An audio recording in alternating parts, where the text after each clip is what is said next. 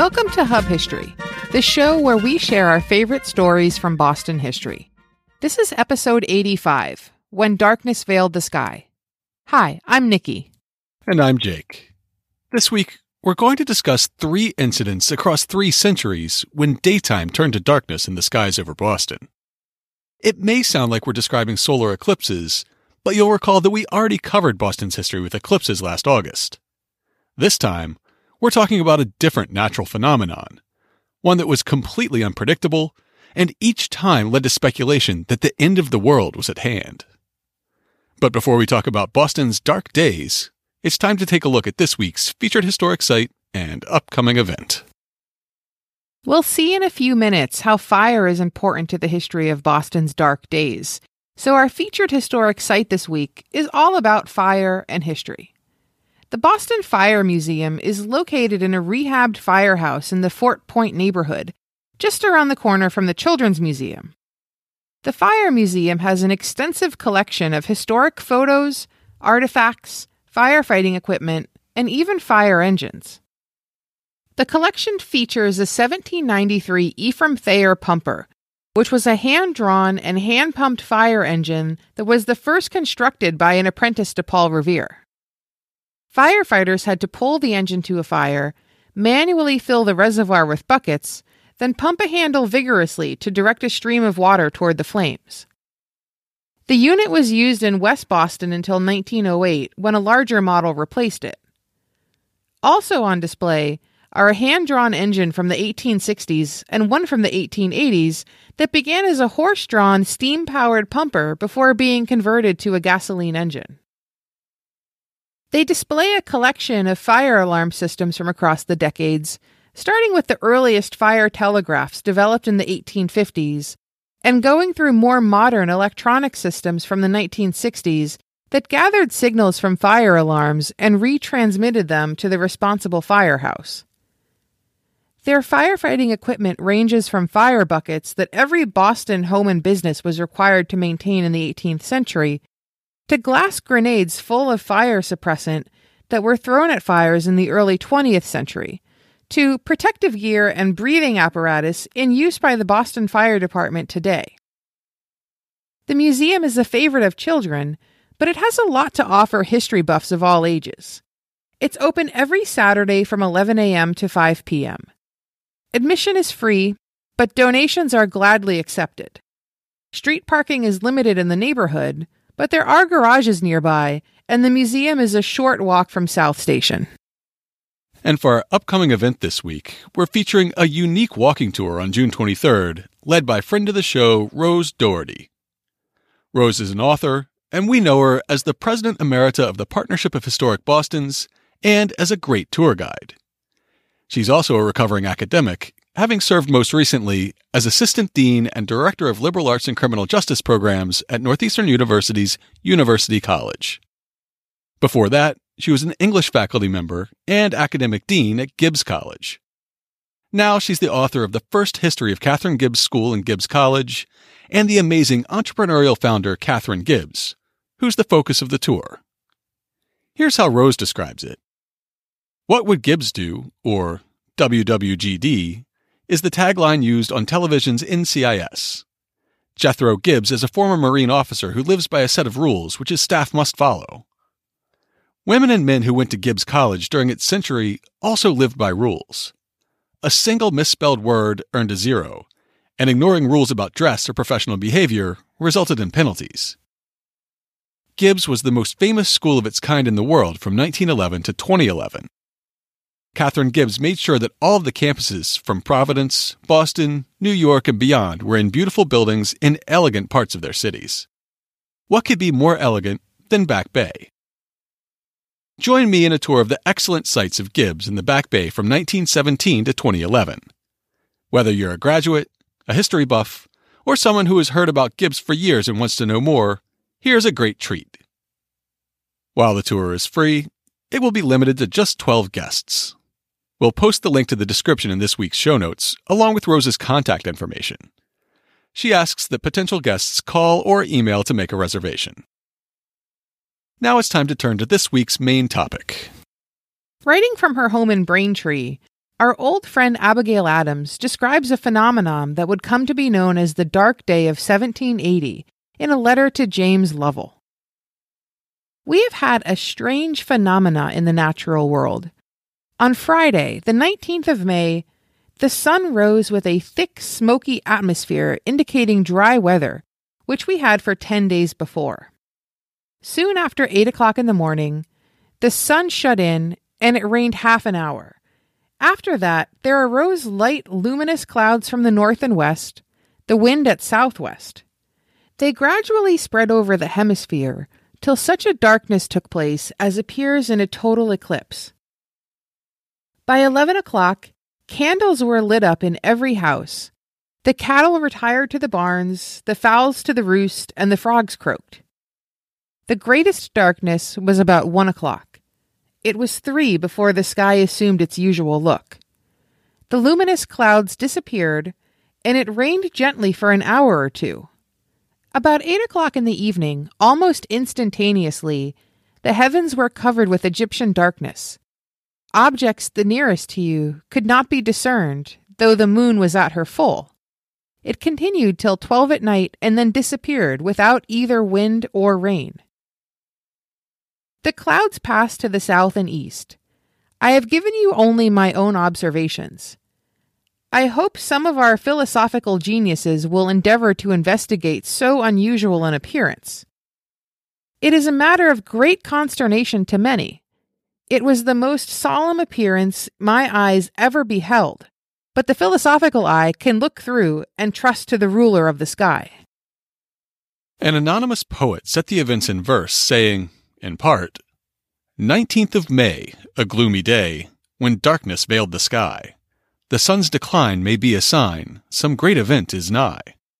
Let us remark how black and dark was the ensuing night, and for a time the moon declined and did not give her light.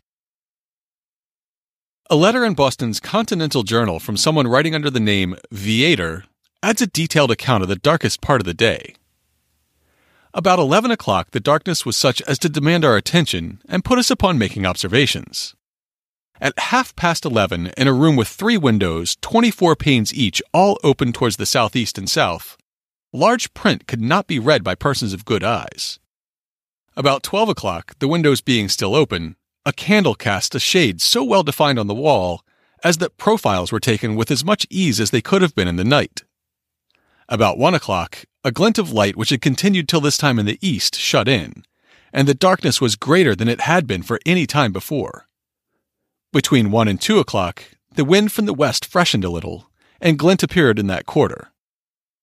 We dined about two, the windows all open, and two candles burning on the table. In the time of the greatest darkness, some of the dunghill fowls went to their roost. Cocks crowed in answer to one another as they commonly do in the night. Woodcocks, which are night birds, whistled as they do only in the dark. Frogs peeped. In short, there was the appearance of midnight at noonday. About three o'clock, the light in the west increased, the motion of the clouds more quick, their color higher and more brassy than any time before. There appeared to be quick flashes or coruscations, not unlike the aurora borealis. Abigail Adams' hilariously named uncle, Cotton Tufts, noted the reaction of the less enlightened residents of the area. The vulgar considered it, some as pretending great calamities, others as a prelude to the general dissolution of all things.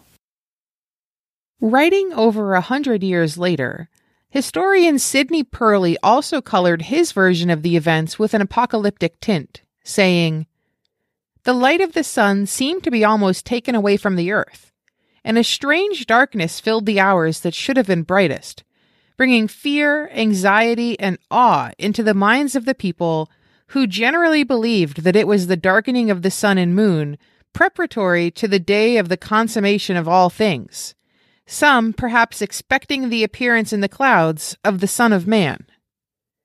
It was undoubtedly equal to the darkness that overspread Judea during the hours that our Savior was dying upon the cross.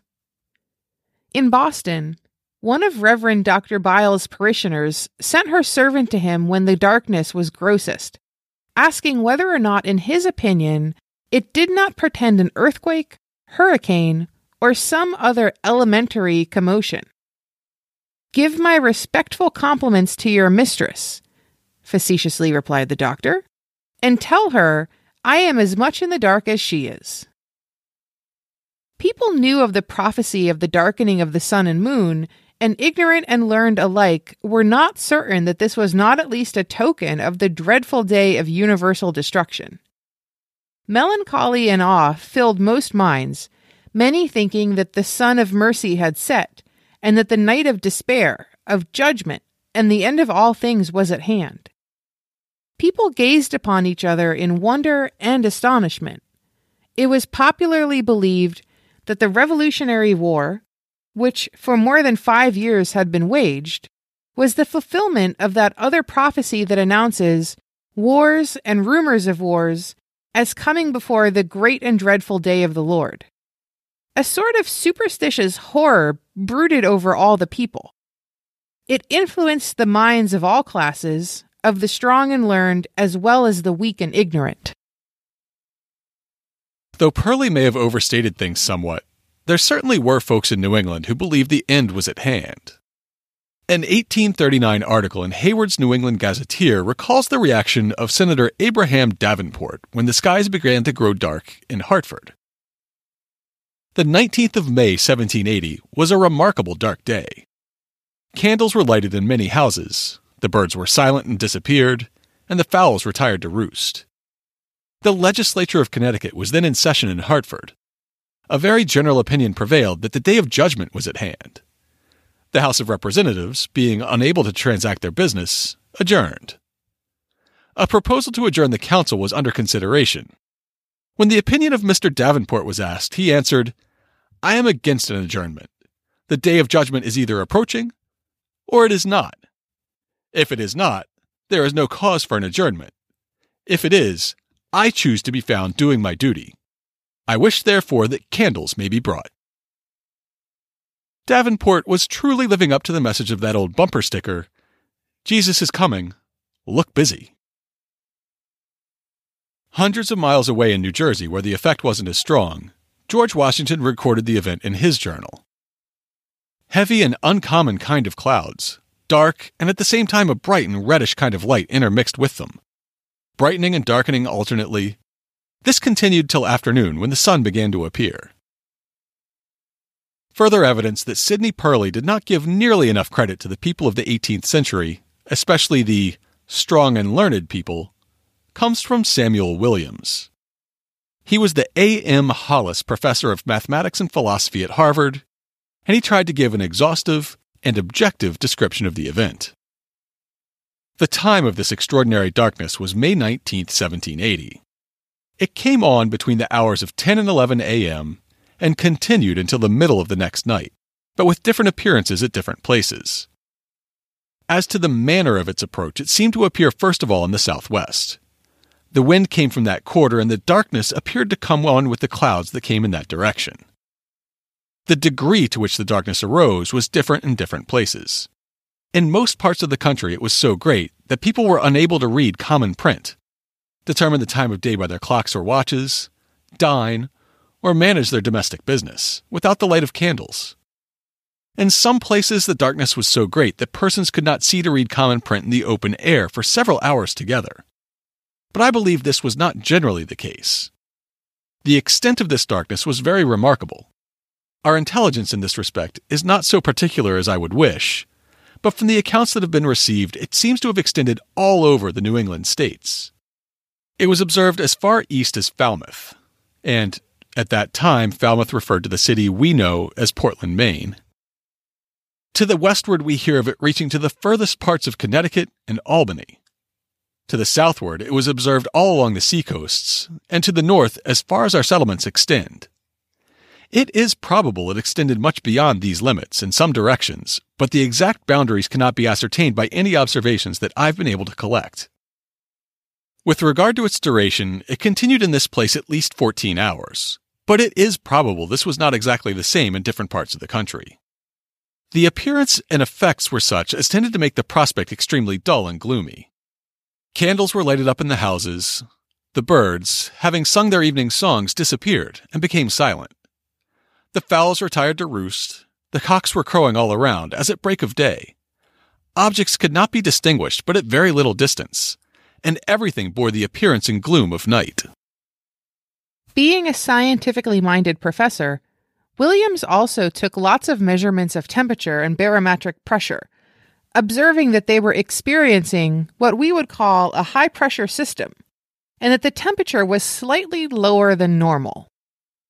He noted reports that there was a broad strip of black scum left behind on the banks of rivers and the seashore after the dark day.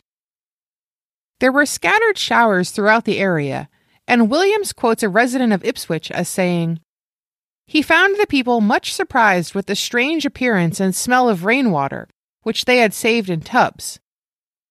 Upon examining the water, I found, says he, a light scum over it, which, rubbing between my thumb and finger, I found to be nothing but the black ashes of burnt leaves.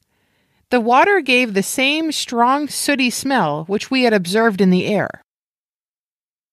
Williams confirmed that he also thought the residue on the waters was black ashes of burnt leaves without any sulphurous or other mixtures.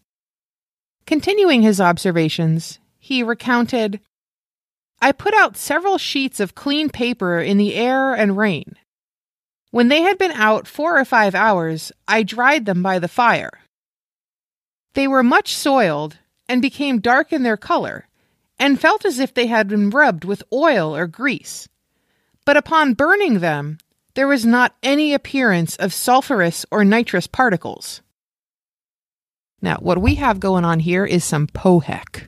That would be problem, observation, hypothesis, experiment, and conclusion. 1780 wasn't the first time that a dark day was recorded in Boston, and it wouldn't be the last. On October 21st, 1716, a Sabbath day, a similar event was recorded, though it's not nearly so well documented as the one that occurred almost 64 years later. Several sources we found said that Cotton Mather was so intrigued by the dark day that he sent an account of it to the Royal Philosophical Society in London, but we haven't been able to track down a copy of the account itself. One of the only primary sources we could find was this diary entry from Stephen Jacques of Newbury, Mass. On the Sabbath day, about 11 o'clock in the sermon time, it grew so dark that one could not see a person from one end of the meeting house to the other, except it was against a window, nor could know another four seats off, nor read a word in a psalm book. It continued near half an hour. Some ministers sent for candles, some sat still till it was lighter. Some was ready to think the world was at an end. All seemed to be concerned. It was a time when the air was very full of smoke. It came daily down when it was a southwest wind, and the wind being now, as I remember, at east, which might bring the smoke back, and dark clouds pass over, as it being cloudy weather. I was an eyewitness of this myself.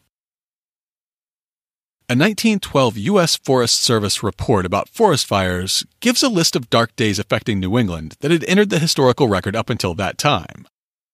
It includes dark days of varying intensity in 1706, 1716, 1732, 1780, 1814, 1819, 1836, 1881, and 1894.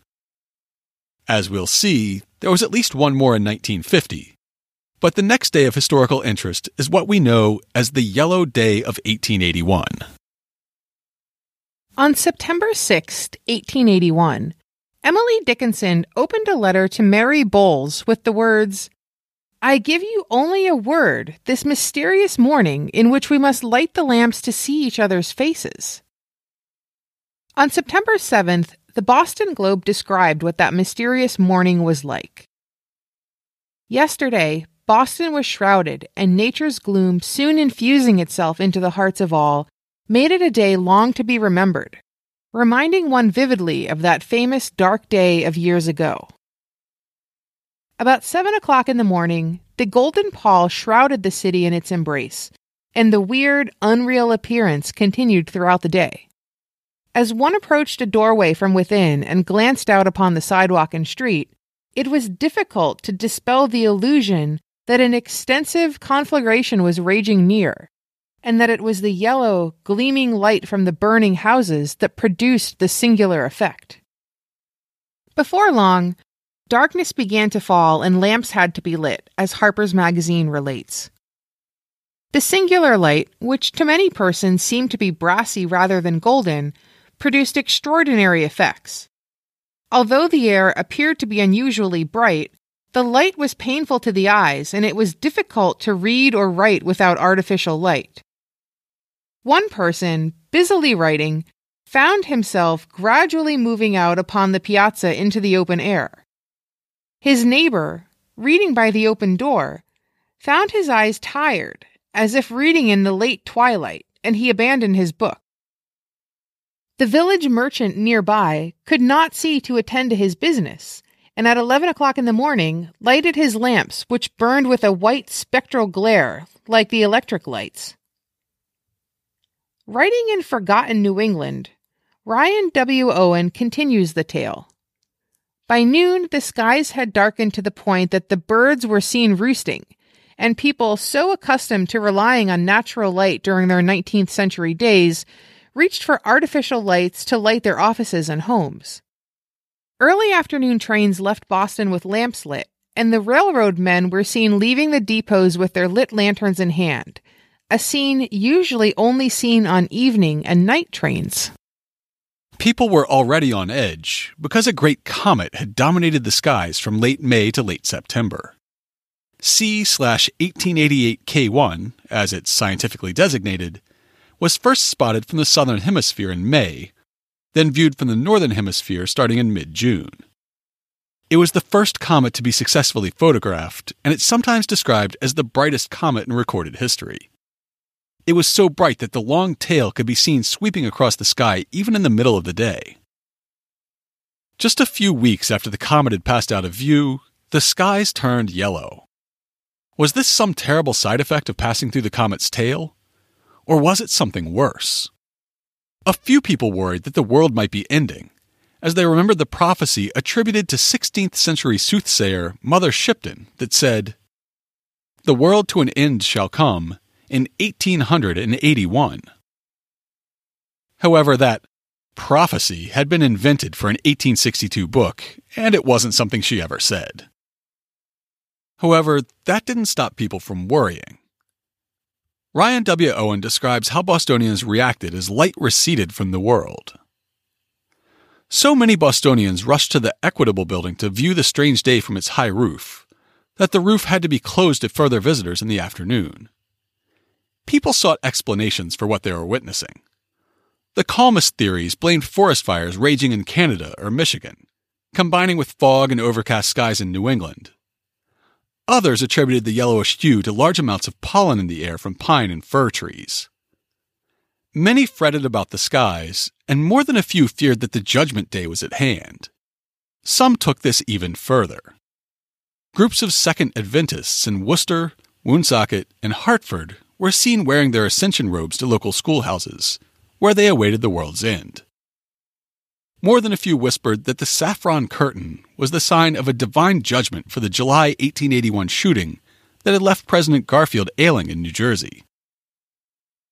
Harper's describes the, perhaps apocryphal, religious concern in one neighboring community. A rural deacon, pallid with terror, declared that he believed the end of the world to be at hand but he was evidently overcome with fear. Why, brother Jehiel, said a neighbor, I suppose 'tis. But what then? You always said you wanted to be in heaven, and I guess you'll be there before dinner. You ought to be happy anyway. But it was evident that even brother Jehiel did not wish such happiness to be thrust upon him too suddenly. This time, the cause was quickly known. Observers again smelled smoke and saw the sooty residue left behind by the yellow air. Telegraph operators reached out across the country and soon heard news of the Great Thumb Fire. In faraway Michigan, in a corner of the map that looks like the thumb on a mitten, a forest fire was burning that would consume over a million acres of woodland before it burned itself out.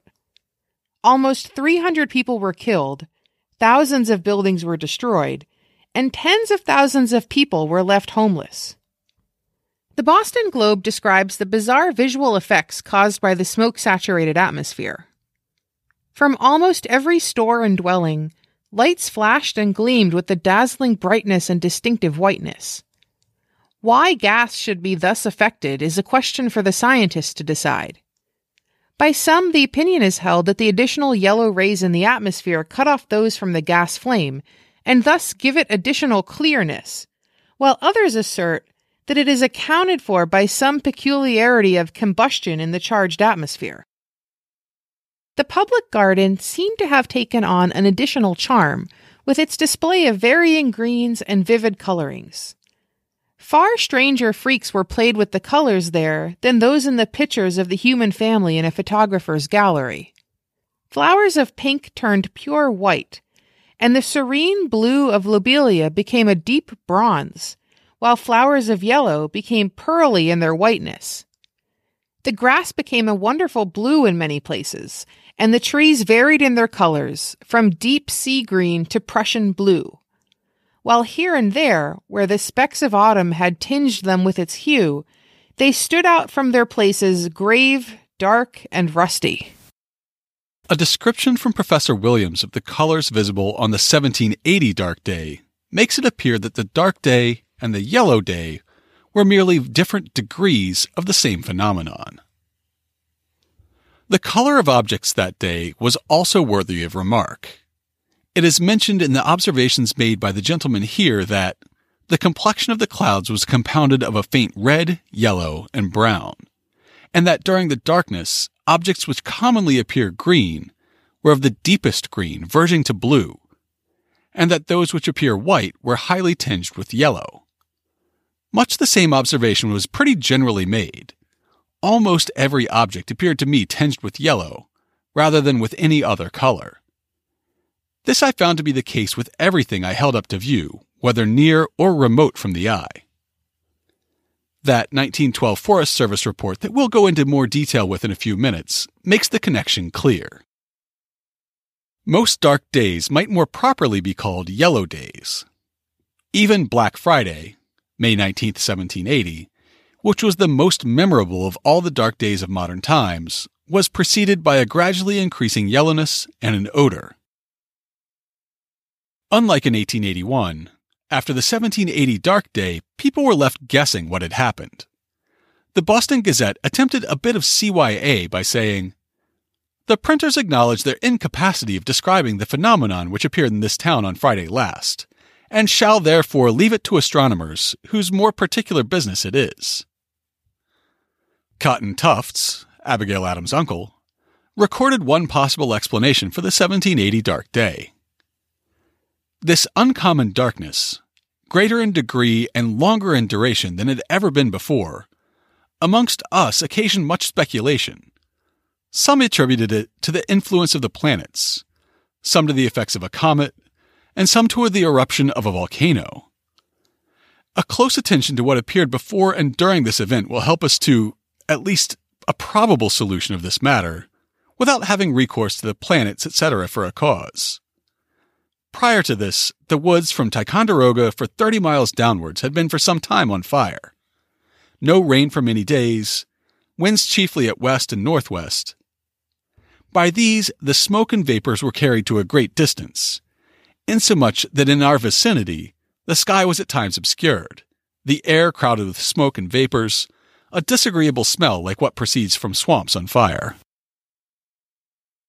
Our Professor Williams got very close to the truth and the cause from whence the uncommon quantity of these vapors was derived is easily ascertained. It is well known that in this part of America it is customary to make large fires in the woods for the purpose of clearing the lands in a new settlement. This was the case this spring in a much greater degree than is common. In the county of York, in the western part of the state of New Hampshire, in the western parts of this state, and in Vermont, uncommonly large and extensive fires have been kept up. A large quantity of the vapors, thus collected in the atmosphere on the 19th of May, were floating near the surface of the earth. Wheresoever the specific gravity of any vapor is less than the specific gravity of the air, By the laws of fluids, such a vapor will ascend in the air.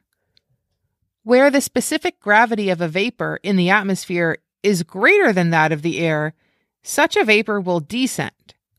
And where the specific gravity of the vapor and the air are the same, the vapor will then be at rest, floating or swimming in the atmosphere without ascending or descending. Williams then references his barometrical readings to theorize that the specific gravity of the vapor on the 19th of May was greater than the surrounding air because the smoke particles in it made it more heavy, and that was why the day turned so dark. Williams was right about the general cause. It was, in fact, smoke from forest fires. But he had some of the details wrong. The mechanism that caused the smoke to concentrate, causing the 1780 dark day and the 1881 yellow day, wouldn't be fully explained until 1912. And the source of the smoke wouldn't be discovered until 2005, 225 years after Williams published his paper. In 1912, Henry S. Graves of the U.S. Forest Service published a report called Forest Fires Their Causes, Extent, and Effects, with a summary of recorded destruction and losses. In it, there's a whole section on the smoke phenomena of forest fires, which delves into dark days and, by extension, yellow days. The tendency is for smoke to spread out and to be dissipated, but if the volume is great, it may be identified for hundreds of miles, even when the cause of it is unknown. At greater distances where the smoke is more attenuated, there is only a slight obscuration of light, though if the smoke has descended to the earth, it may interfere with vision. At still greater distances from the fire, when the smoke has been further mixed with clear air, its presence can only be noted by a yellow or pearly haze about the horizon or by the discoloration of rain. These phenomena, observed from time immemorial, have been known by various names. In this country as dark days, dry fogs, Indian summers, and colored rains. Dark days have been recorded for centuries. Usually, there is a gradually increasing gloom until it becomes so dark that artificial light is necessary. This darkness may last a few hours or several days and decrease as gradually as it came. We are now able to show that dark days are due to dense smoke in the atmosphere, and that in this country, forest and prairie fires have been the causes. In other countries, peat fires and volcanic eruptions have also furnished smoke to produce dark days, but such cases are more rare. Theories advanced in olden times that dark days are caused by solar eclipses or by the transit of inferior planets across the solar disk are ridiculous. Since a total solar eclipse seldom lasts over five minutes, and a transit of Venus, the largest and nearest of the inferior planets, is barely visible to the naked eye, and would not cause a diminution of light or heat that would be measurable. If any consideration of such theories were necessary, it would be sufficient to point out that the dark days of modern history have not been coincident with either eclipses or transits. Graves then goes on to talk about the evidence that historic dark days were caused by fire, mostly by citing some of the same sources that we've already shared. Having demonstrated the cause, he then lays out an argument for why New England, and Boston in particular, have experienced more dark days than other areas of the continent. New England easily leads in the phenomena of very dark days, and several of the most pronounced have affected practically the same area. The tracks of many air currents and storm centers converge toward this area from all over the United States, and sometimes meet an opposing storm from the east or northeast.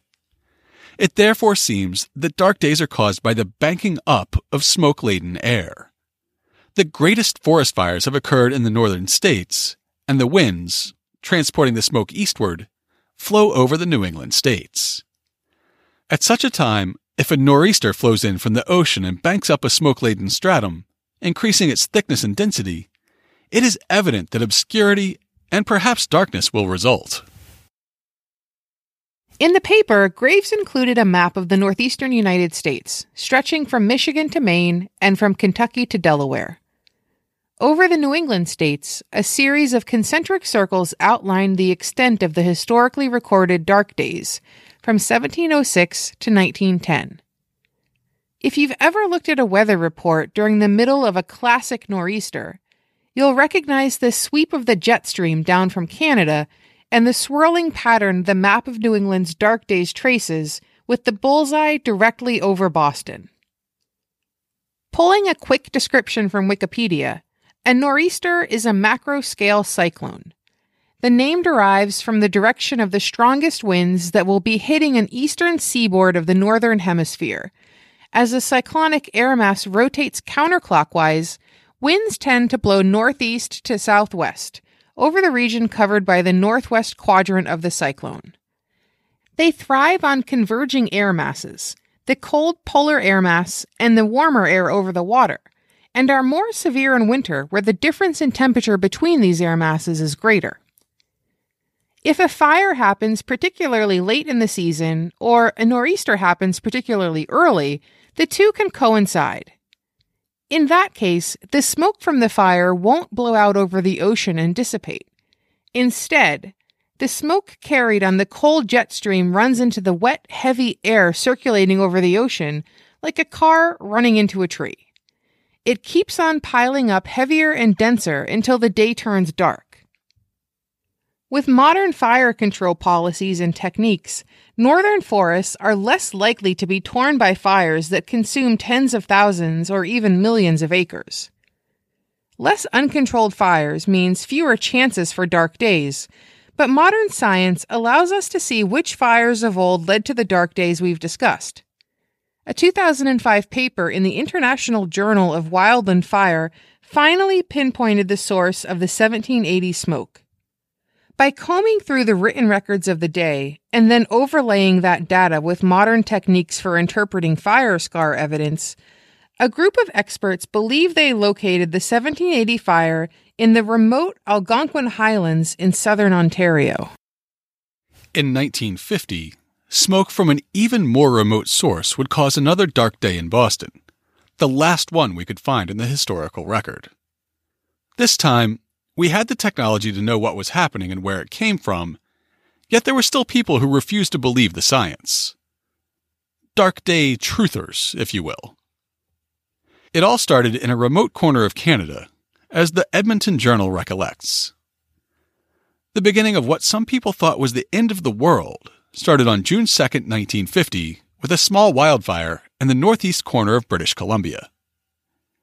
It had been an exceptionally hot spring, and forest fire managers were too busy with other fires in BC, Alberta, and the southern Yukon to do anything about a blaze that was remote and so far away from human settlement. The policy back then was to ignore fires that were 15 kilometers away from roads or human settlements.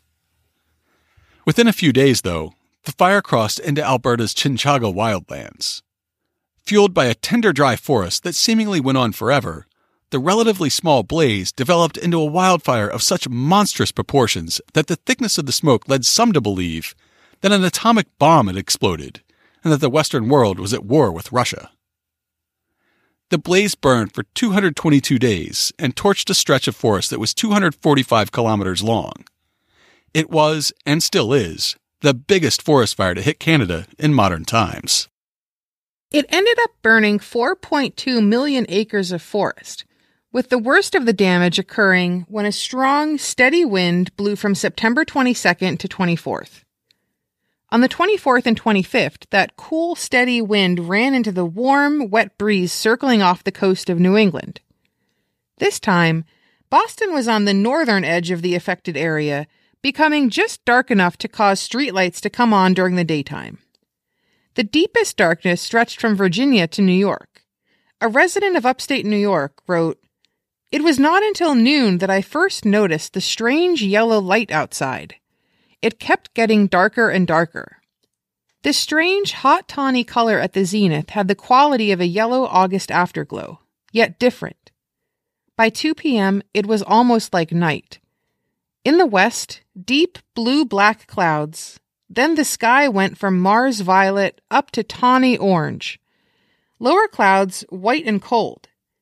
In the southeast, brilliant yellow light at the horizon.